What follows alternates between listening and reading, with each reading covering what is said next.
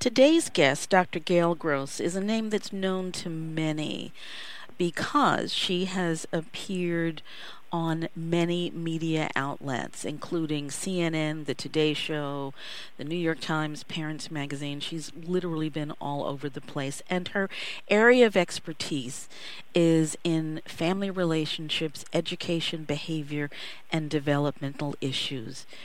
She comes to us today to discuss her newest book, The Only Way Out is Through. And it is a guide that begins with her own personal story. Hello, everyone. My name is Pamela Brewer. I am welcoming you to this edition of Mind Talk and delighted to say hello to Dr. Gail Gross, author of The Only Way Out is Through, a 10 step journey from grief to wholeness. Dr. Gross, how are you? Fine, Pam. Very nice to talk with you. Well, you have written a it's sort of it's described as sort of a memoir, sort of a guidebook. It's certainly something of an instructional uh, an, uh, manual. It's a remarkable walk through, if you will, your experiences and the experiences, unfortunately, that many people have. Let's start with April 12th of 1990. That is the day that your life changed. What happened yes. on that day? Well, Pamela, in a second, of course, my life changed forevermore. Our um, we were on a vacation. Our daughter was on a project, and she was 24 and a half, 24 and nine months, and she we got that proverbial phone call in the middle of the night that she had died, and she had been sick for about four months with fatigue, and we had her checked on two coasts with two different doctors, and she got the very general diagnosis on the two coasts of infectious mononucleosis but what she actually had was cardiomyopathy with fibrosis. So she actually had caught a, heart, a heart virus, which had gone to her heart and thickened the wall and um, weakened her heart muscle and left scarring wherever it went. And so she died in her sleep. Actually, at the happiest time of her life, she was coming home in 10 days to get engaged and and then you know plan a wedding and it was very very sad. She was on a an assignment in california and soon to be home. So you know what we learn in loss and death is that it's a different kind of trauma or shock than any other trauma. Indeed.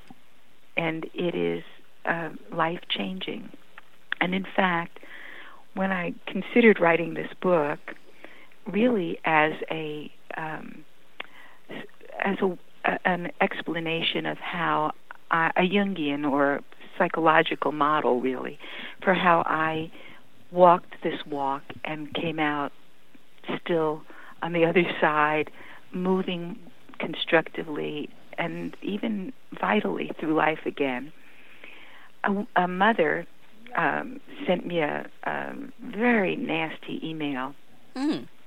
having heard me on uh, a cable talk show, wanting to know what I could possibly know about such loss. Mm. And of course, I had uh, to answer her that I understood where she was coming from because it is a unique kind of grieving, the grieving that has to do with mourning, and when you lose a child or a mate or uh, even um, you know a close relative or friend, it's different than other kinds of grief.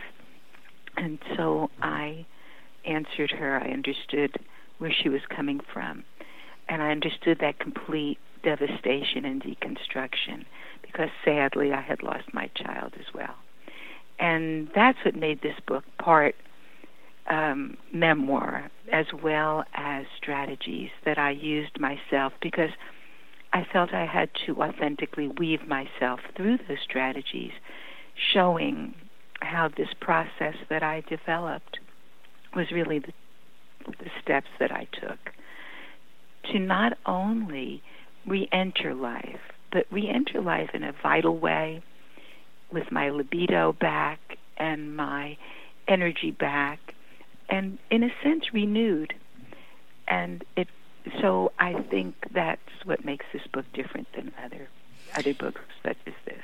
Well, th- there's another thing that, that makes it quite different. So many times, as people are talking about grief and healing from grief, they're talking about the stages and whether it's an agreement with Kubler Ross or a, a disagreement with Kubler Ross, they're talking about stages. First, you experience this, and then this, and then that.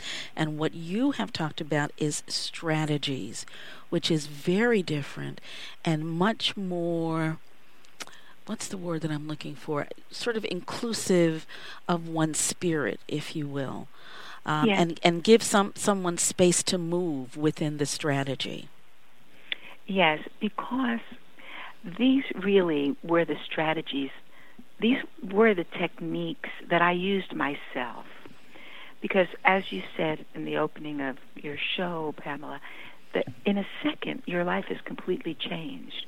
And you're completely deconstructed. And the person you were the moment before you heard of this death is not the person you are when you are completely traumatized by the knowledge of that death and nothing will ever be the same again so it doesn't mean that your life is over, though it can be if you get paralyzed in the, that place. But if you move forward, doing inner work, following these strategies, you can come back to life. And actually, not just back to life, but back to life in a more vital way. Because, in a sense, you go through this deconstruction, and now when you reconstruct, you take into account the patterns of your own family of origin, the patterns of the transitions of your own family of origin, and the endings.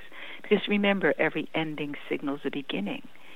And we learn, I, I show you how to use that energy that you often use, and of course I used as well, to suppress those early patterns.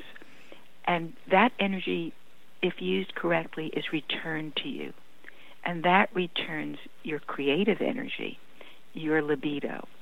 And that's the the difference in this book. And you know, transitioning always contains the element of grief. So this book also takes into account other kinds of endings and other kinds of transformations. So it's not only, though I talked about my own story, the loss of a child or the loss of a mate or the loss of a best friend, but it's also the change of a job or the loss of a job, moving from one place to another, empty nest, um, really children be- becoming a grandparent, different stages of life, children um, returning home. It's really about, uh, it's also about the changes that we move through. And in primitive cultures, they always had rituals for these changes so that they opened a doorway for you to actively affect your own future, which this book allows, which is a huge thing um, in relation to choice. We're going to take a break, but I'd like for you to talk just for a moment about the concept of using a, a lawsuit in, in, in medical uh, situations as a way to not grieve, as a way to hold on to the person who's passed. We'll be right back, folks. This is Pamela Brewer. You're listening to Mind Talk.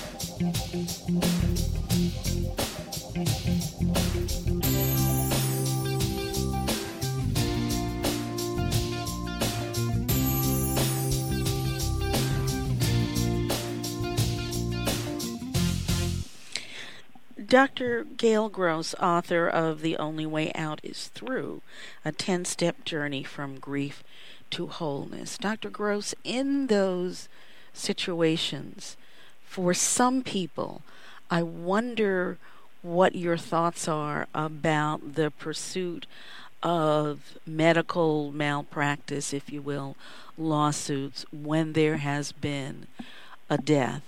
Are they simply a way to expose uh, bad doctoring, or might they be a way to stay connected to the person who's died, or what might be going on? Well, all of the above. You know, as long as you are conscious and you're clear as to why you're doing what you're doing, then if you feel it's necessary to have a lawsuit for the reason of keeping this situation from ever happening again, in other words, you know, if a doctor performs a surgery and he has a, um, a vision problem and shouldn't be in surgery anymore, and right after your child's surgery or your mate's surgery is never allowed to have hospital privileges again, then you know a, a good lawsuit can in fact do good. It can say, stop. This person uh, should never ever be allowed to hurt another person. So you know, the Dalai Lama has a saying, and he says, if you allow people to do negative things to you, then it's bad karma for you, and it's bad karma for them. Uh, the, the opposite of what you would think. So you have to be authentic and you have to value and honor yourself. On the other hand, if, as you say, you take a lawsuit to stay connected to the person who died, uh, many, in, fact, many charities are created in the wrong atmosphere. They're created to keep the person from grieving, the person left behind, who's creating now this charity in the honor or the name of the mate or the child. And many times we throw ourselves into these projects to distract ourselves from our grief and keep us connected to the person we loved. But they don't, they keep us from grieving. They keep us from moving on. And so you have to be clear why you're doing it. In my case, um, it was very sad that the doctor Dawn had seen, my daughter, three weeks before she died, correctly diagnosed her at the foot of my bed the day before her funeral mm. when I collapsed. So, you know, it was he recognized the symptoms, but he recognized them three weeks too late. And uh, but I didn't blame the doctor. I didn't blame God. I really put my energies into how to survive this because everyone has a choice, and the choice is very early. Are you going to live through this? And a, a lot of people don't because just the trauma of losing a child or a mate can stop your heart, create instant death. And the body tries to save you. It slows you down. We call it depression, but it's really a deep sadness. And it, it all your processes slow down so that the body can help you survive this unbelievable shock to its system. So the key is to do the inner work, to see your early patterns, to recognize what's going on, to acknowledge what's going on. And only in that way can you keep yourself from projecting out onto the justice system or out onto the person, the doctor who made a mistake, or onto God, only by taking back those projections and integrating them back into yourself consciously, can you take back your your libido, your energy, and move forward then, re-enhanced and revitalized? Not the same, but with a new normal. Because now you're reconstituted, if you will, reconstructed. In many ways, you're better because you really get to know yourself you know, the shamans have recognized from time eternal in um, more natural cultures the importance of creating a history. They call it recapitulation. The idea of looking back at the early patterns that inform us from our families of origin and recognizing how those patterns have informed our behavior up until this point. And now we can choose are we going to stay reactive? Are we going to stay and disconnected from so much of ourselves, the pieces that we project out that we disown? Or are we going to take them back and reunite them to ourselves? If we take those shadow pieces back, shadow not meaning bad or good, but unknown to ourselves, the things we cast out of ourselves and put onto other people. If we take those pieces back deliberately, then we're operating from wholeness. Now we're complete. Now we're not half a person, we're a whole person. Because the fertility for the rest of our lives lives in those disowned patterns, in that disowned material. And if we reunite that, you know, the word yoga, people talk about yoga so often. But you know, yoga really translates to the word yoke. And it's really meant to be spiritual, not really exercise. And yoke means union. Or Jung called the, the most important part of individuation the union of opposites within ourselves, the dark and the light. Because we, we are all things. And to recognize that we are both dark and light, to see those patterns from our early childhood, our family of origin that we're comfortable with, that inform our behavior, and acknowledge that allows us to integrate that consciously into ourselves and, and no longer uh, act out unconsciously. One of the words that you just used is actually uh, a, a, description of your very first strategy, which yes. is courage and, and choice. choice. And that's what we've and been talking about. You know, we, we think of religion many times as a roadmap, really. It doesn't matter what the religion is, but in each religion there's a creation story. And even, you know, in ancient Egypt, there was a story of Isis. There's always a creation story. This was the famous work of Joseph Campbell, where he could sit for, he said his greatest skill was he could sit for 12 hours a day and document the mythology from around the world and see the commonality in all of the creation myths. And in, in the Western creation myth, we have the Garden of Eden. And when God casts out Adam and Eve, because they've become conscious you know, until then they were naked but unaware. They were naive. They didn't lie. They didn't feel shame or embarrassment. But once they did uh, made a, a wrong step, once they ate of that fruit, and they, in a sense, went against God's word or rules, then they felt shame. Then they felt guilt. Then they felt their nakedness. And so now you would say they were conscious. They were aware no longer naive. So God casts them out all right, but He gives them a gift. And the gift that He gives them in our religious model in the West or our creation myth is the way back into the garden. Because He tells them, I'm giving you free choice, I'm giving you free will, so that by your behavior, you can find your way back. If you choose the best behavior. If you choose good and not evil, or positive and not negative. So, in in uh, other cultures, in South America, for example, Guatemala, the Huichols, they believe, or in Peru, they, these people believe that you're the keeper of the garden, and the way back into the garden is by eating the fruit, is by becoming conscious and choosing, using free will and at the moment of loss, the first thing you re- realize is how deconstructed you become. You feel very vulnerable and very young, like at about the age of seven. And now you feel deconstructed so that the the scaffolding, the structures that held you before that moment, the defenses that you've used all of your life to walk through the world are now taken from you because you're so wounded, you don't have the energy to reconstruct those defenses, to bring them up. This is something, death, that you can't really defend against. Now, you can ultimately paralyze yourself against the knowledge of loss and then be paralyzed in your life. Mm-hmm.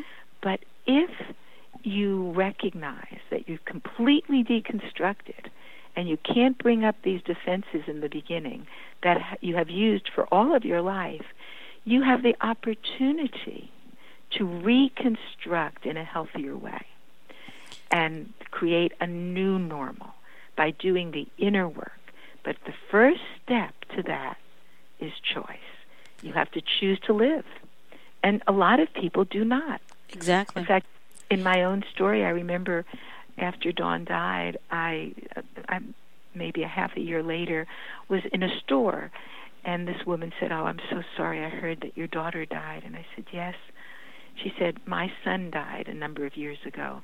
And then immediately, because this is what people who lose children almost do immediately, they look for other people like them, wondering what strategies did you use to survive. Mm-hmm. And suddenly they realize how many people around them have lost children that they didn't they weren't aware of before.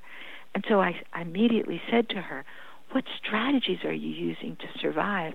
And she showed me that she had slit her wrists. She showed me the scars on her wrists. Oh my. And I thought, Oh wow, this is not this is not the right path for me. Right. I knew that Or her. I would choose I would choose life.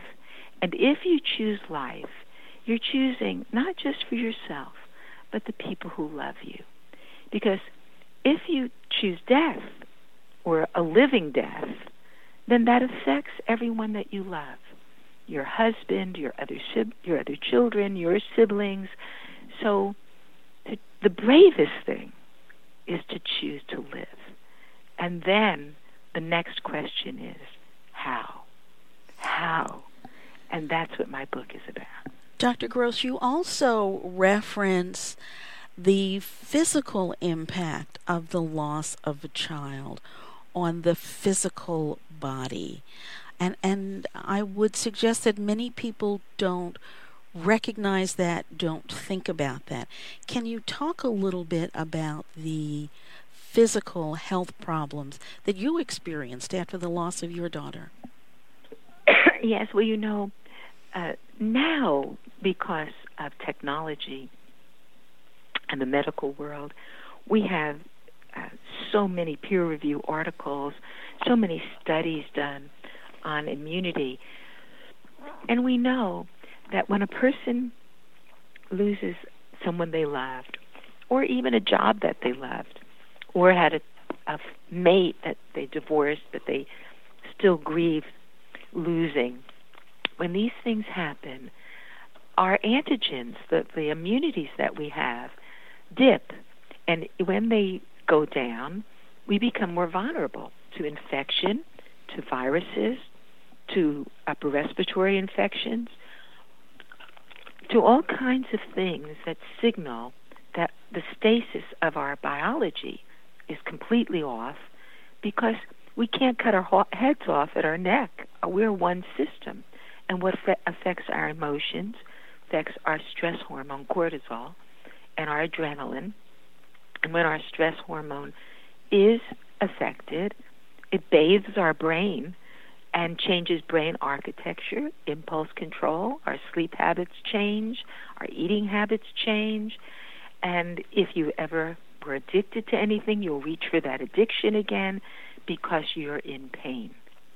And the way our body, you know, we are very intellectually advanced, but actually psychologically, our emotions still operate off of a very primitive system, the same system that our cave relatives operated off of, our flight or fight. And that comes from our amygdala. And our amygdala en- enhances, gets larger when we're emotionally upset. And it becomes, in a sense, the captain of the ship. So we're moving through life from that emotion that we've experienced in trauma. And if we don't address it, then it takes its toll on us through the stress hormone cortisol, through lowering our antigens, and, and affects our lymphocytes, our telomeres, and now we know this. And so if we knowledge is power, by knowing this, we can affect it.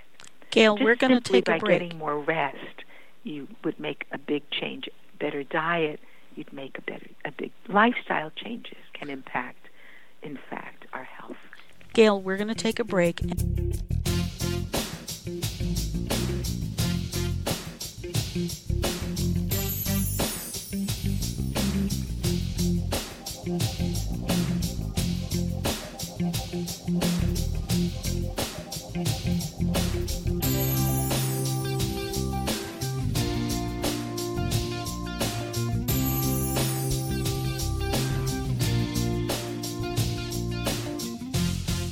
Dr. Gross, where can folks get more information about your book and what you are doing? Well, you know, my website is www.drgail, gross.com. And there, you know, uh, I do blog twice a week for Huffington Post and Thrive Global and EmpowerHer.com. So I can be read in those venues or um, you know things like that. You can get my book, uh, the regular channels, Amazon.com. All of that are listed on my website, so that you can just click a button on my website and and and do that, get it that way. And so, um, you know, basically, and and media, you know, uh, uh, like your sh- wonderful show, and so there are places where I'm available, but this book has a, my philosophy from cover to cover. There's a chapter on on dream analysis. There's a trap, chapter on alchemy because Jung used an alchemical model to really imprint the way into individuation. He gives a map, really, and I offer that map so that you can enter life again in a way that's vital and renewed and in a sense restored restored to you. And uh, there's an important part we didn't mention but i i think it's important to note that 80% of people who lose a child end their marriages in divorce. So those who have lost so much already lose each other. And that's because men and women grieve differently and that's because it's very hard, therefore, to help each other grieve. And so that the one person in the world who knows how you feel if it's the loss of a child, your mate, is unavailable to you. And so I give strategies to reconnect to your family and reconnect to your mate. And it's something that I created called the empathic process, which is a dialogue that helps families and mates sit down in a neutral space. I like the kitchen and the kitchen table. It's nobody's power plates. It's not a place of sex. It's not a bed. It's not an office, but it's the heart of the house where alchemy happens. You take flour and water and make bread. And so it's in this space that, with a particular approach, each person listening to the other intimately and each person having equal amount of time to speak. I'm so sorry to have to interrupt you, but we are out of time. I do thank you again for joining us today on this edition of Mind Talk. And I thank you to the listening audience for joining us today on this edition of Mind Talk, which is brought to you daily as an educational public service. And it is not intended to replace any work that you may choose to do with a mental health, medical health, or other professional. You can always listen to Mind Talk on demand by going to MY I-N-D-T-A-L-K dot O-R-G. You can download the Mind Talk app from your from your iTunes or Google Play Store. Mind Talk is produced by Jim Brown and 26 by 2 Communications. I would love to know where in the world you are as you're listening today, so do send an email to me at pamela at myndtalk.org. Again, that's M Y N D T A L K dot O R G.